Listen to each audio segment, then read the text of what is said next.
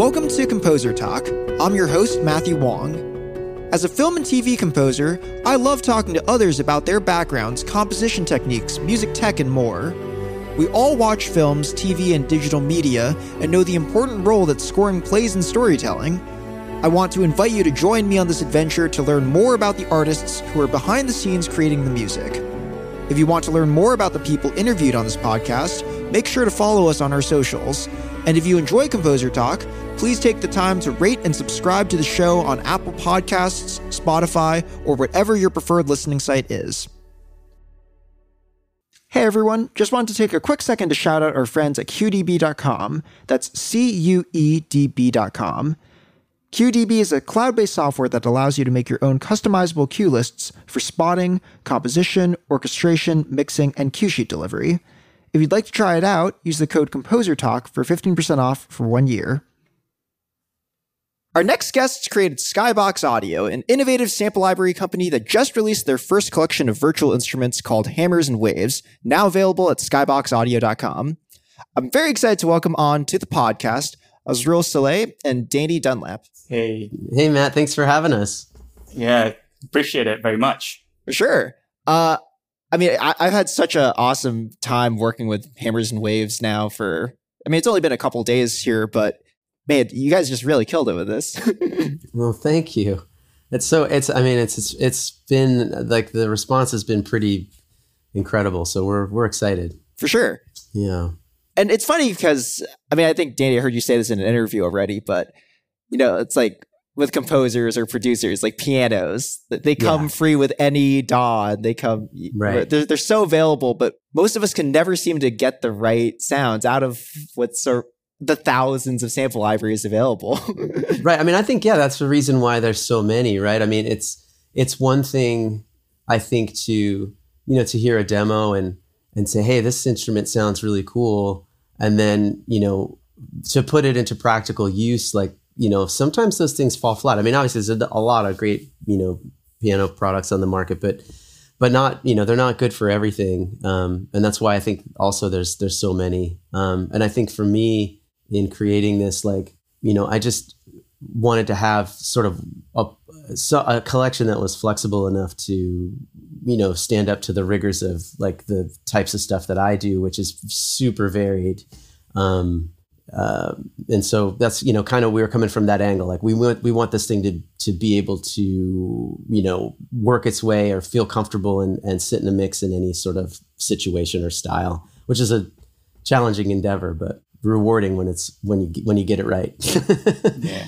Yeah. So like, um, we are musicians where we use these tools on a daily basis. And so we, we've, we're coming at it from an angle of like what we're developing the tools to see what do we want to use it and how it, how we want it to um, behave. And so there's a certain, um, market to these instruments where, um, it's got to sit right with the mix and what we're producing. And I think we achieved it with this collection of, uh, Keybot collection. Um, there's ten of them.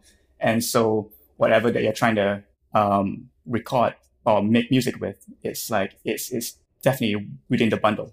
Mm-hmm. For sure. Yeah.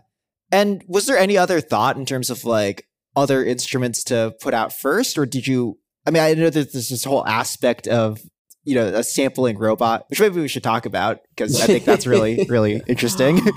Well, I mean, we can we can back it up maybe and start uh, like at the at the beginning. So, like you sure. said, yeah, you know, um, you know, I've been a working composer for, I mean, more years than I probably should admit, but um, you know, for a long time. And uh, about five years ago, I found myself um, with an assistant that was that was moving on.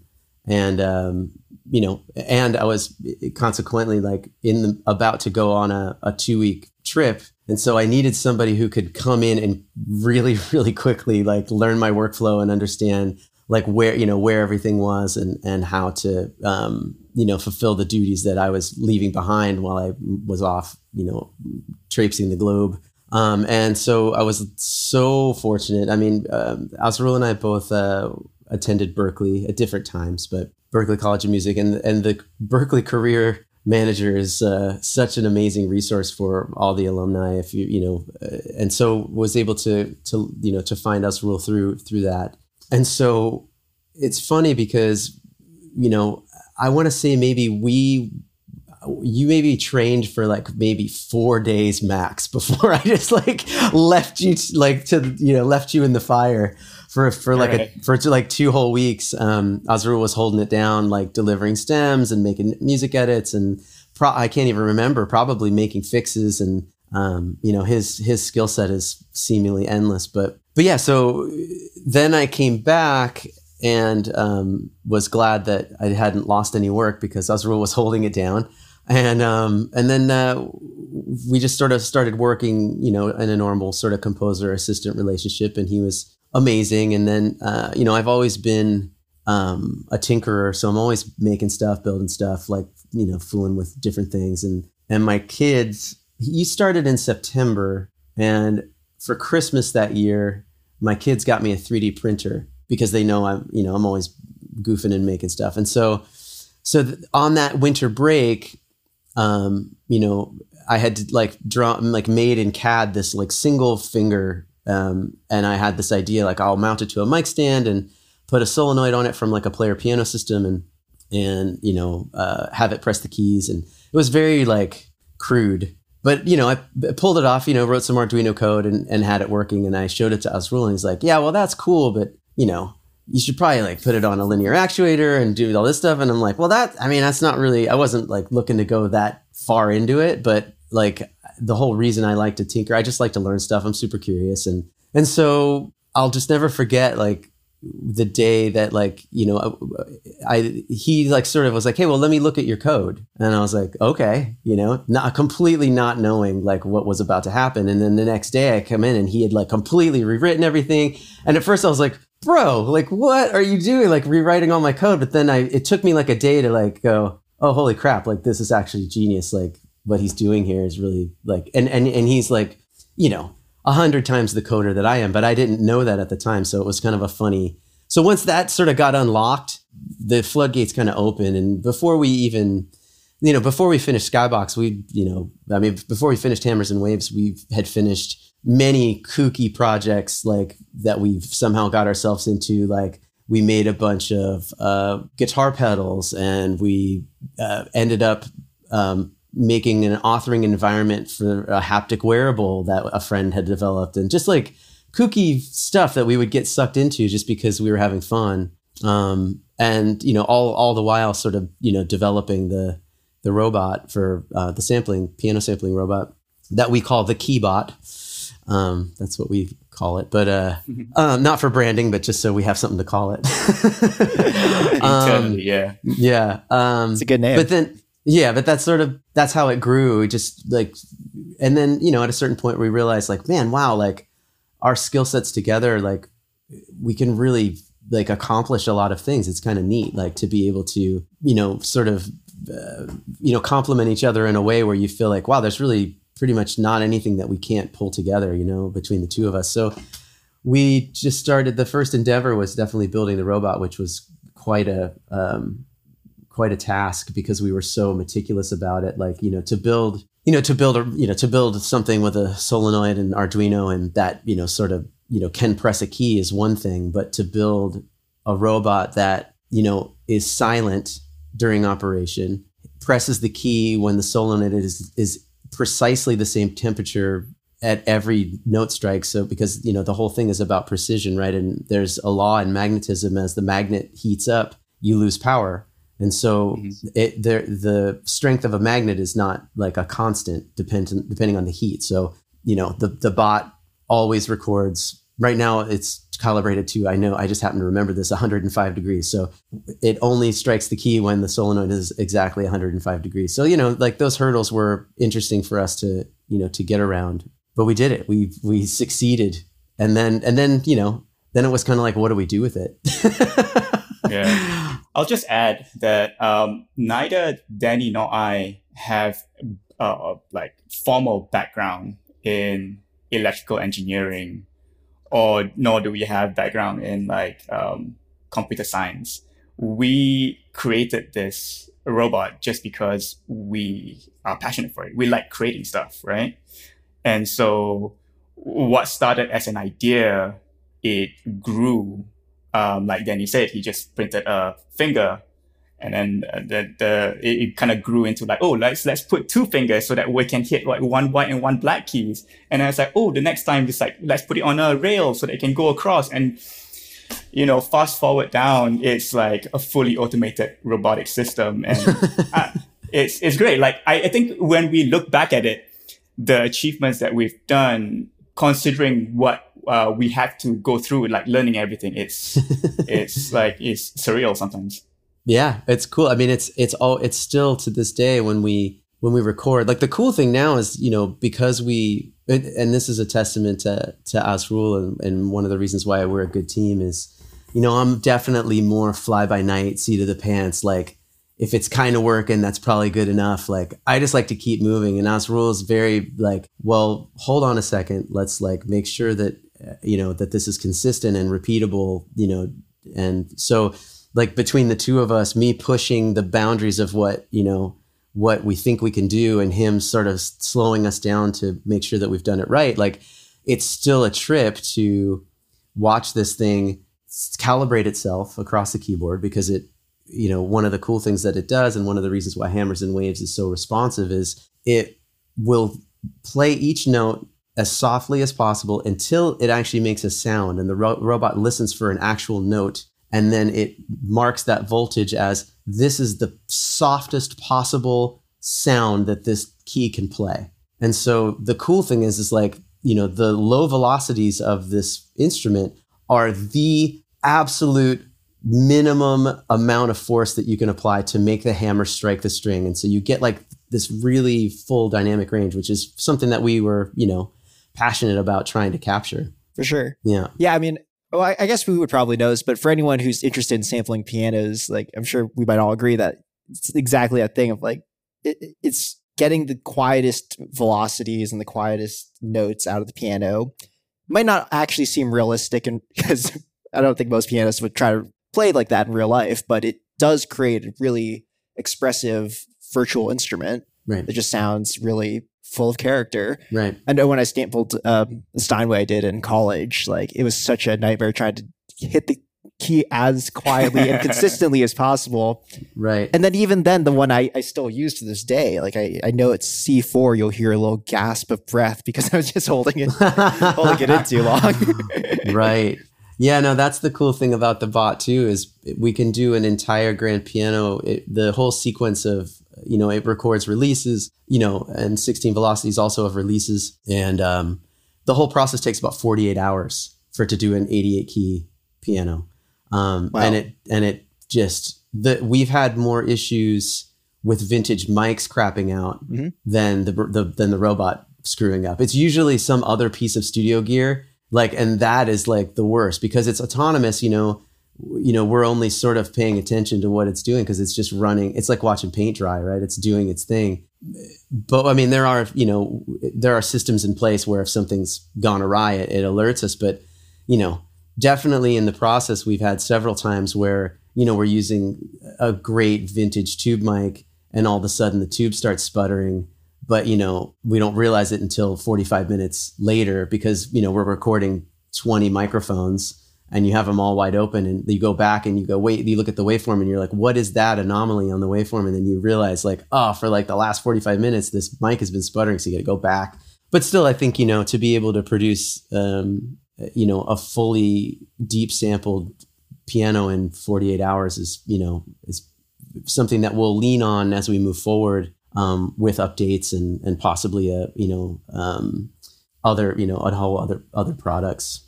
Um, it's exciting. We've got, we've got a bunch of stuff. Like, I mean, we haven't really talked about this, but you heard it here first. We've got some things in, in the can that, you know, will definitely be um, busting out, you know, in the next, like, who knows, but definitely in the next year, um, if not sooner. So yeah, it's, uh, the robot is, it was a real challenge, but the reward is just watching it go and not knowing that you don't have to do what it's doing. Yeah, right. Uh, I'll just add that, like, um, the way we develop this thing is it's, it totally doesn't need our attention. Um, we would set it up, for example, because like Danny said, it's, it, the whole process takes up about forty-eight hours. We would set it up on a Friday night. After calibrating, we just hit go and we leave the studio. Like there is z- zero people, like no nobody in the studio. And uh, we will come back on Monday morning and the samples will be all recorded and trimmed and labeled. Well, now you're flexing. But he's right. It's true.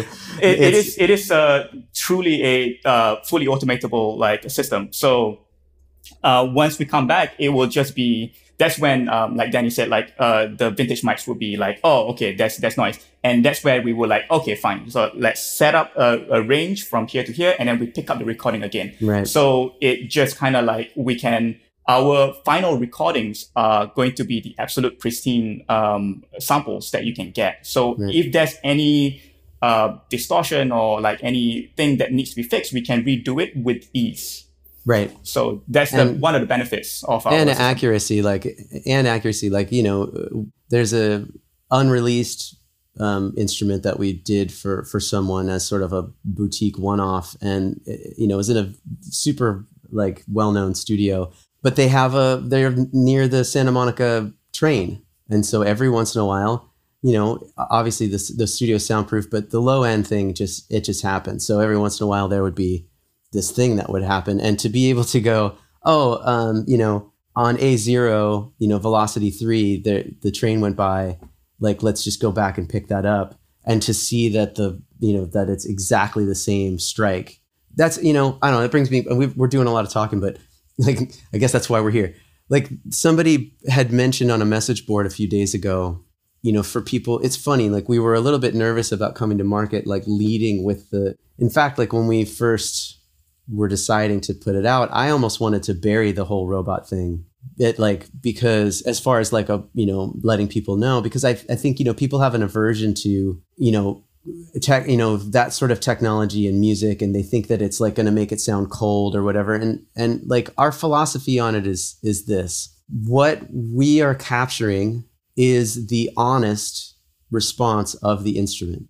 And because there's not, because we're not trying to fix it, or I think other sample sample libraries, you know, that are recorded by, you know, by people, obviously the goal is this velocity is this loud. The next velocity needs to be louder in amplitude. Maybe you even have a guideline. The next velocity needs to be, you know, two, you know, two point five decibels louder, or whatever you're, you know, however you're tracking it. But that may not be the real response to the instrument. So like what the way that I see the robot is it removes that um, human point of view from someone interpreting how loud they think the velocity should be. And you get to be right there and touch how loud it actually is. So for example, you know, we all know instruments are made of wood and metal, and these are materials that move and, and stretch. And, and it's very well possible that, you know, if you apply, you know, one point two newtons of force to a particular key, it it comes out at this amplitude. And the very next key next to it, you apply one point two newtons of force, and it could be zero point three decibels quieter. And that's just the nature of the way that, you know, f- natural materials work.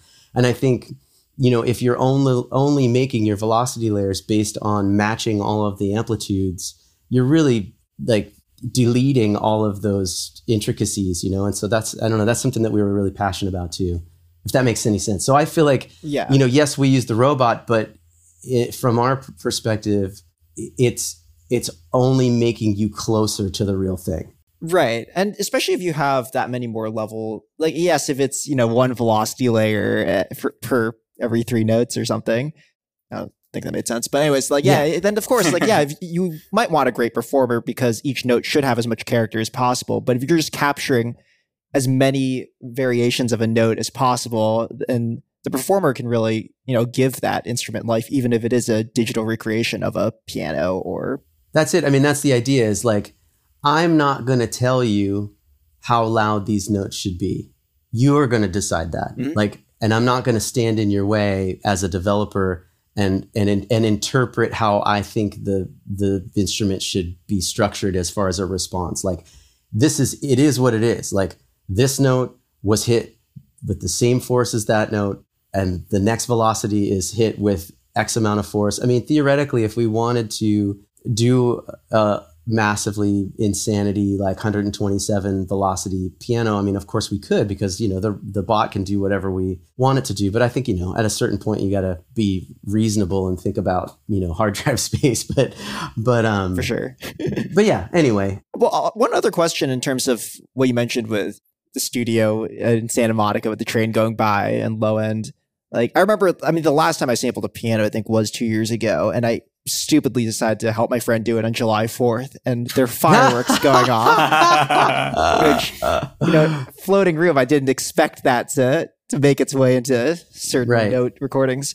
So yeah. uh, what, what studio do you record out of? And like, uh, for, for, for the majority of your instruments, or I guess we could talk about the ones here in this case. Right. No, I mean, all of these were recorded here um, at what we call Skybox Studios, which is my my studio where gotcha. I where I compose from. Um, you know, and um, because uh, you know, as Azrul said, it gave us, especially in development, the most leeway to make you know be more risky, make more mistakes, and sort of fast track the development of the of the robot as hardware. And so that, yeah, so everything was recorded here, and it's it's a fantastic room. I, it's a real, it's kind of a mess right now, but. Well, I'm, it's funny. I'm picking up my laptop as if I'm using my laptop camera, but I'm not. I'm using a different camera, so you All can't good. see. But you have to trust me. Right over here is a nice big live room. Um, we'll probably post some pictures uh, on the Instagram at some point. But um, yeah. I'm fortunate enough to have a, a, a really nice facility here, and so we recorded everything here. It's a, it, and also we learned early on when we did try. And actually, you know what? It's funny. This the the Santa Monica story is one of three different offsite projects that we tried during development. That was the only one that was successful. That was one of three offsite uh, instruments that we tried to record. Um, and the other two, we had massive, like one of them, you know, halfway through one of the super high end, you know, it was a Neumann um, stereo vintage tube mic. And I can't remember the model number because I don't own one, but it was a very cool sounding mic. You know, one of the sides just went out, mm. and, and, you know, we were eighteen hours into the record, and it was just kind of, we had to abort, which was a heartbreaker, but it's like, well, you know, what are we going to do? And so in that same way, one of the other studios, you know, it was gear problems. So we like, we like keeping it here because we know it, everything works. You know, when you take something off site and you want to record for forty-eight hours straight, stuff can get a little dicey. It's like, you know, if you're in the studio, and you're making a record, and you're and you you know, and you've got a dirty patch, and you're like, oh man, that acoustic guitar has got some weird stuff out. You just, you know, take the patch cable out and put it back in a couple of times, and you just keep going. But when it's like just running autonomously, like everything has to work always, which is a challenge that we definitely learned the hard way. there was there was a lot uh, of heartbreak. The the the final um, product that we samples. Um, They are they are pristinely recorded, and they are in a very controlled environment. Yeah. So Danny's studio is um, located in a very residential area, uh, which is a very uh, pro, uh, like you know uh, quiet, and you get little traffic. And so when um, it also helps that we were developing it in this studio as well, and Danny had a collection of uh, keyboard instruments. And so it kind of like came naturally that we were developing, and like, there you go, right next to us is a piano. And we just like brought the thing, stuck it on there, and then just right. recorded it. And then we were like, you know, you should do this for real. And we, um, we just started pointing microphones at it. And um, uh, Danny uh, called on his friend Dana Nielsen to help with the process.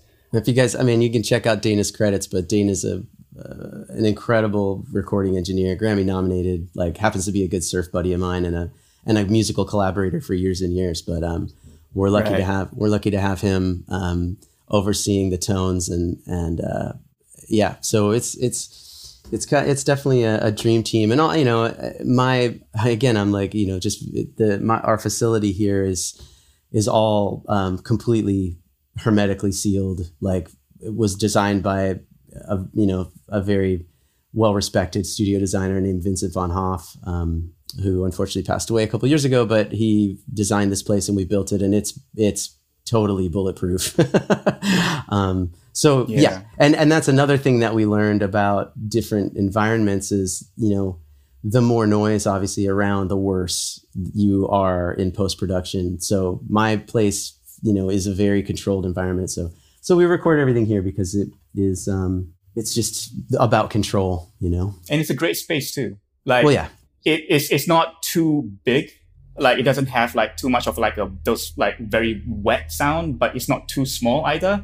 It's got like a nice balance of like diffusion and absorption. It's just like, it's a very balanced sound, like yeah. that you can throw into any of your composing, uh, to, to your writing, and it will like fit very well. And together with the, um, uh, mic selections that you have, you can like choose between like, do you want an intimate sound where you can like dial in to be very close to the piano, or do you want it to be a far mic where you can just pull it, draw it back? So we have that, those controls in the software that you can uh, set to. Uh, yeah. That's really, I mean, I want to ask you a bit about some of like, you know, the technical background, because I feel like when I also moved to L A, I was like doing a lot of techie gigs, uh, mm-hmm. whether it was like sound design for like Eventide or Output. And at the back of my mind though, all uh, that whole time I was thinking about just like how to improve upon the tech stuff for the sake of efficiency when composing. Uh, and mm. I know you do music for video games. Uh, you you compose for for other mediums as well. And I was curious, like, do you feel like the tech stuff and like the interest in all of that came from a necessity for composing, or do you think it's just two separate worlds that are somewhat parallel? I I actually am. Uh, I I really like the tech side of the industry, actually.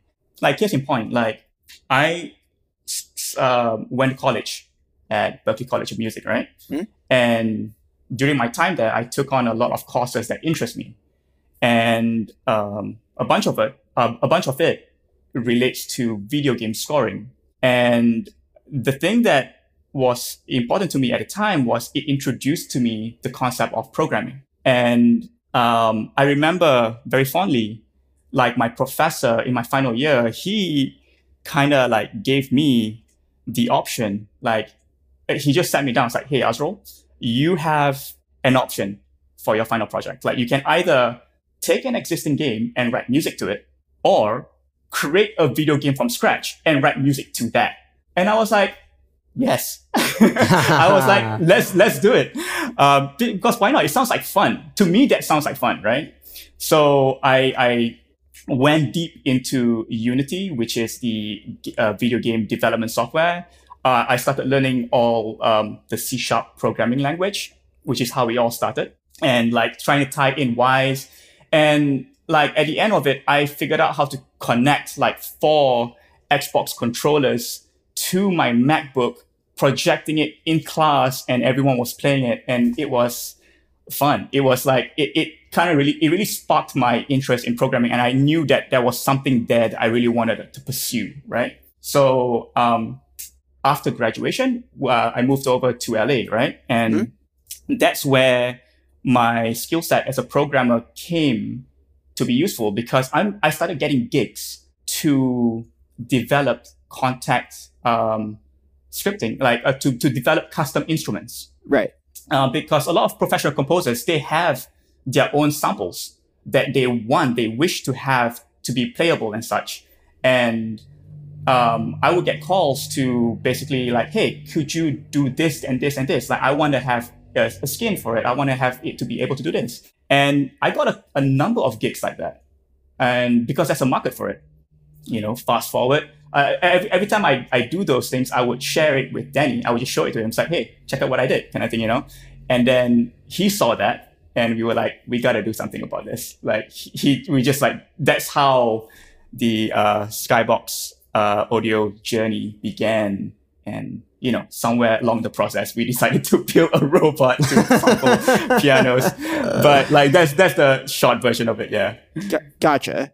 I mean, I was also just going to say, like, I mean, the Keybot is a big part of this, but I think that, you know, there's so many other presets too, sound design-y, you know, patches and whatnot that we didn't. Right. Really that's talk. what I was going to, that's what I was going to bring up is, you know, that's definitely like the, as far as the response so far from the public, like I was not, um, because we have a point of view, right? Like we always try and have a point of view. The, the market's too saturated to not have a point of view.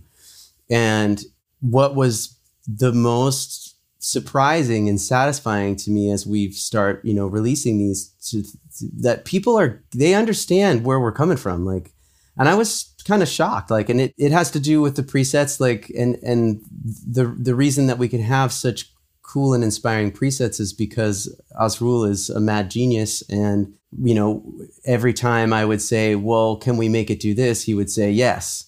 Like it got to the point where I could tell he wanted to say no, but he would still say yes. So we just kept pushing and pushing until we, you know, uh, got to where we where we got to. And and I think one of the most satisfying things of, you know, that over the, I mean, we've only been launched for a week, but it's been surprising. Like I've been a composer for a long time. I do a lot of advertising, right? That's mostly what I do. I mean, I do work on some films and some shows, but I do a lot, a lot, a lot of ads, which is something I enjoy because of the variety, um, mm-hmm. which I spoke about earlier, which is why, you know, we strive to kind of have these instruments be so flexible. But the cool and not cool thing about doing ads as a composer or as an as a quote unquote artist is you you write a piece and you find out if anybody likes it in four hours, maybe eight hours max. Like you write something and you get instant validation, right? It's not like, you know, I came from the world of bands and, and making records. And,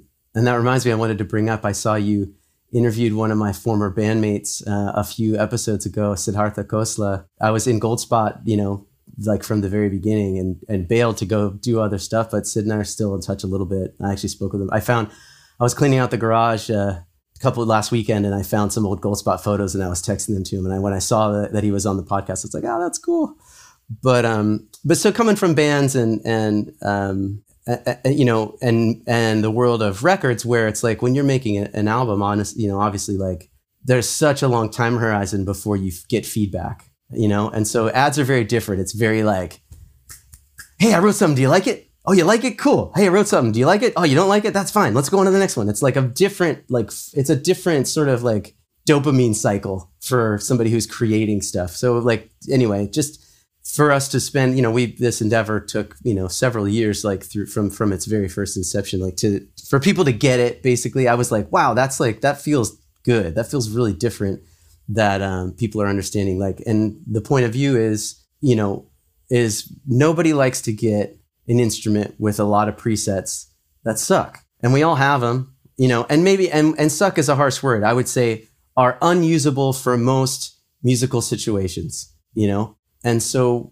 we spent a lot of time curating and and and tweaking and paring down our presets. And we teamed up with um, Outlier Studios, some really uh, talented people, to do the presets. And we kind of split it down the middle, and uh, and you know curated the stuff that they had done. And you know because we sort of had a laser focus on what we were trying to achieve. But yeah, it was the presets were very very very important to us, and and we spent a lot of time making sure that each and every one was, you know, and I told, and when we were in the development process, like this was my litmus test, right?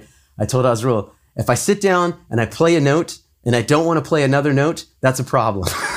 So that was pretty much the test. It's like, is it pulling me in and making me feel something and want to keep going, you know? And so we tried to to build that into every single one of the five hundred presets that comes with Hammers and Waves, which was quite an endeavor. It's, yeah. Yeah, we, we aim we aimed high on this one, and and it you know was it was a lot of work, but it's very gratifying to be to finally have it out there for everyone can, to to check out. For sure, and yeah, just like I, one of the the best bits of advice I ever got from uh, a friend at the Ableton team in Berlin was I think I forgot which Ableton device it came, maybe it was Pedal I think which has just come out, but they were saying that like it's always harder to make a thi- like a, a musical device that has less knobs where the user will understand how to, you know, create a million different sound possibilities out of, you know, three knobs right. than it is to give a million knobs. And then the right. three knobs that get used are preset next, preset left, and volume. right. That's great. It's so true. I mean, look, you know, and I'm, and we're sensitive to that. Like, I'm I'm not I, and I was really, like it's not uncommon for for us to be cranking out two or three ads a day here, right? Like just oh, yeah. me and Azrul And so it's like, it's, it's crunch time, man. Like you don't have, you know, as the, as the great saying goes, ain't nobody got time for that. Like you got to just get to it. You know what I mean? You know, listen, if you're on an expanded schedule and, and you're working on a film and you can, you know, um, have the luxury of going out to do a bunch of location recording and, and do a bunch of, of your own sound design. And, and, you know, that's a different thing. And that is wonderful and beautiful. And, and I love that process as well. But, you know, in the, you know, a lot of us are just in the dirt making it happen, you know, like you just got to mm-hmm. get it done. And if you can do it while being inspired and, and it makes it easy, like that was our goal, is like functional, inspiring. And, you know, um, we definitely spent, although, you know, once you look under the hood, there are plenty of controls. We spent a lot of time trying to make it as easy to interact with as possible. Like pages and pages and pages of like G U I drawings and like charts and arrows and, you know, random thoughts in the shower, texted while wet, you know, like, you know, just like, you know, whatever it took to try and make it, uh, you know, make it work. Yeah. And I think, uh, The the thing about uh, this thought is it is re- represented in the user interface of the software, right? Because when you're presented to it, um, all you see is a picture of the instrument that you're dealing with, five knobs at the bottom, presets at the top left. That's it. And the idea of it is to, we, we understand, because we're mus- musicians too, that when musicians are using our tools, we want them to just be inspired. To just have the limited controls is a bonus, in a sense that just uh, you go through presets, and if you want to tweak, you try the five knobs first, right? So it's meant to spark your creativity and uh, go from there. If that doesn't work, go next presets. Right. And uh, it also allows you to, if you want to start tweaking, and um, once we're at that stage, you can. We give you that possibility. So you can click on the text and you can go in, and then we... We don't leave anything behind, because if you want to change a, a, a, a parameter of a sound, you can absolutely do that. We give you the absolute flexibility, but it's more of a, we understand that musicians, when you're writing, you want to stay creative. Right. You want to write. You want to be engaged to what your goal is, your objective is, which is to write music. And that's how we structure it. And it's, it's reflected in our design language. Right. You know, it's funny when that, like when that, f- really came into focus for me, Azrul, and I don't know if we've ever even talked about this, is like in the middle of development, we took, I want to say like a nine month break to um, develop this authoring environment for this haptic wearable that was developed, oh, yeah. um, uh-huh. what, that was developed for um, hearing impaired uh, people to be able to feel music. And it's, and the device is insane. It's like the most highly, it's like got the most high resolution of any haptic device that anyone has ever put on. It does so much crazy stuff. And when we, in the middle of our software development for that, I, I kind of like, just this concept came to me, is like the whole thing that we're trying to do as developers is first you have an idea, right? And then you have to like realize that idea, and the software and all the tools are what's in between. And what our goal is, is to compress that timeline to as small as possible, like, so that when someone has an idea and they're using your tool, it is realized in like the quickest manner. So like, like that sort of concept is what, um, you know, what drives us a lot to make our decisions with the U I, and, and, um, you know, just in, in, in general, it kind of guides us to, to get all deep and stuff. For sure. uh, well, cool. I, I just want to ask, the last question would be about, well, I don't know if you can, I mean, you, you already teased that there might be some new stuff coming, but what um, instruments or what kinds of like uh, plugins or things do you, do you find yourself using on a normal basis where that you feel could be improved upon? That I feel can be improved upon? That's a great question. Like, do you like the you way until- that string samples work generally with mod wheel controlling dynamics? Or well, th- I have a, things? I have a, I mean, just like anything else that we do, like my orchestral setup is super tricked out. Like, mm-hmm. like we, you know, I don't know. Azrul and I are super nerdy. And if you haven't figured that out by now, you know, talking about robots and things. Um, so my orchestral rig is, is, is dialed. You know, I've got a custom Lemur template, mm-hmm. and one of the most, One of the things that I'm most proud of is I'm, and I've always been this way, I am one hundred thousand percent anti-key switch. I've always been like, I hate key switches. There are not a single key switch in my template. So what we do is we've made a custom, we've made custom MIDI maps, custom Lemur template. So when I'm changing articulations in a lane, it's printing program changes. So they're always retrospective, right? So no matter where I start my piece, it starts on the right articulation. I don't got to go back and play over some key switch. I feel like that's like, if you're still doing that, like you're blowing it. Like that makes no sense to me. So like, is that Keybase expression maps? Uh, well, I, I work in Pro Tools, so it's oh, just gotcha. re- it's just the the literally the Pro Tools program change right, automation okay. lane, and so we have custom MIDI maps so that when I change articulations, the name of the articulation appears in the lane. Right. So I can un- I can look at my stuff and always know. I mean, there's probably plenty of other people that are doing it the same way, but um, but that's so so yeah. I mean, so as far as string samples, I mean, I think. I've, I honestly think we probably have recorded enough string samples for like the next eight generations. Personally, like I, I like I don't same. know. I'm just I have the ones that I like, and I mm-hmm. use them. And um, you know, obviously, there's always things are always developing, and and you know, the playability thing is something that you know that's the thing that can be improved upon. You know, I mean, and obviously, if you're doing doing some sort of new playability uh, experiment, it may require some new sampling. Um, whether, you know, if you're doing some sort of advanced legato scripting or or something like that, those sorts of things I think um, are exciting to me. But as far as like recording new string libraries, like just for the sake, I just don't, I don't know. I might be shooting myself in the foot here because we might release a string library next and somebody will find this. Somebody will find this and, and and call me out on it. But but I mean. We're if we do if we were to release a string library, it would one hundred percent have a strong point of view. You know, it's like I'm not as a company, we're not interested in in in competing in a space that's so crowded with just something that sounds good. There's so many things out there that sound good. It's got to be special. It's got to spark something. Like what I would love to, you know, for the future, I think a goal would be when we're five, six, seven instruments down the road, people to, when we come out with something, for them to know that it's going to sound a certain way. To develop, to, I mean, I mean, I'm coming at this like this is super heady, but coming, you know, like I, I'm a jazz musician, you know, first and foremost, and so like coming at it from a jazz point of view, you know, you are, you know, your your mission as a as a jazz musician is to develop your voice, right? To to internalize all of the things that you're learning and have them come through you in your own way. And so I think like that as a, as a sample company, I think that we would strive to do the same thing is, is develop our own voice so that people know when a, a new Skybox product comes out that they, they have an idea of what it's going to be like and what they can, you know, look forward to.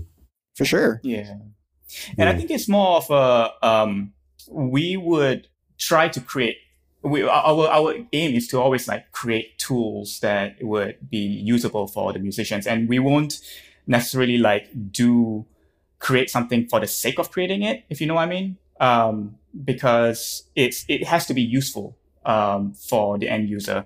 And I think it's um, if if we decide to go into a certain product to, that we've got to make sure that it can be improved on compared yeah. to what's already exists in the market.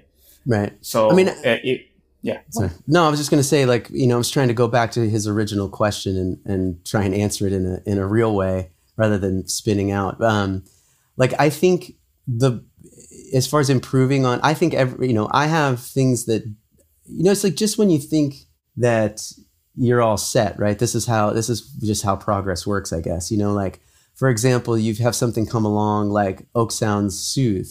I don't know if you're familiar with that plugin, mm-hmm. but it's like just a insane multi-band compressor, sort of resonance, you know, um, resonance compressor. And, you know, it's a tool that just didn't, just didn't exist before, you know, and, and it's kind of like, well, well, duh, like, yeah, this is awesome. Like this works great. So, I mean, there's always stuff, but as far as improving on things and, and the things that what I would love to push for, and, and I'm a huge um, ambassador for um, creative augmentation, like with through A I. Right. And I don't mean like having A I do things for you. I mean, using A I to to bolster your own creativity.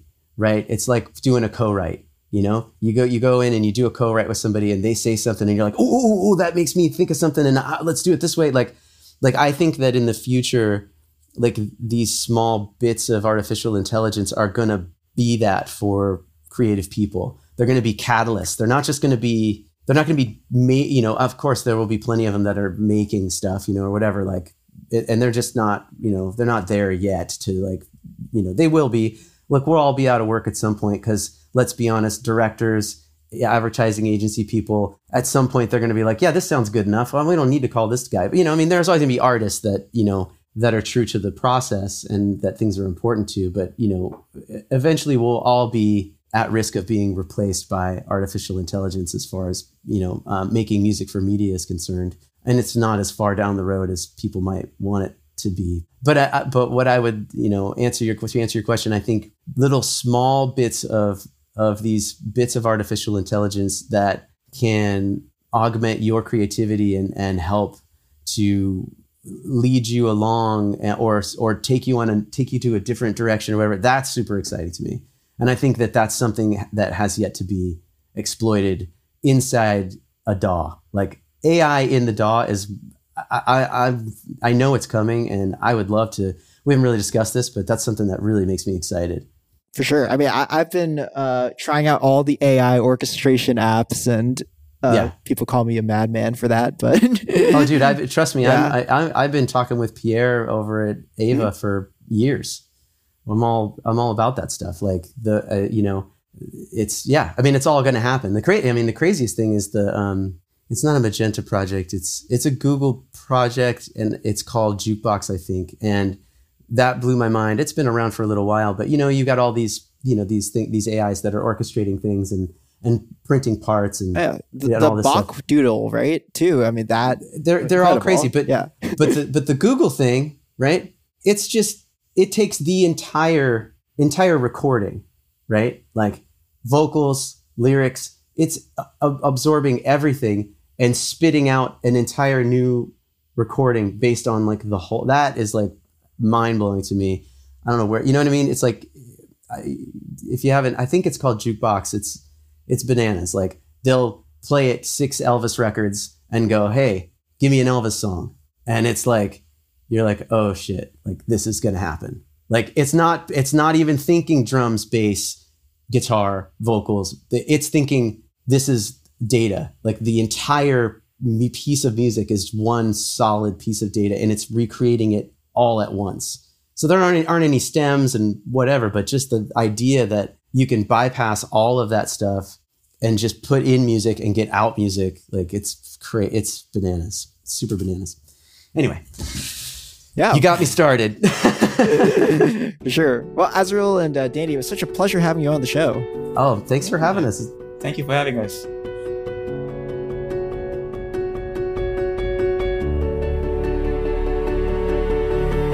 Thanks for listening to this episode of Composer Talk.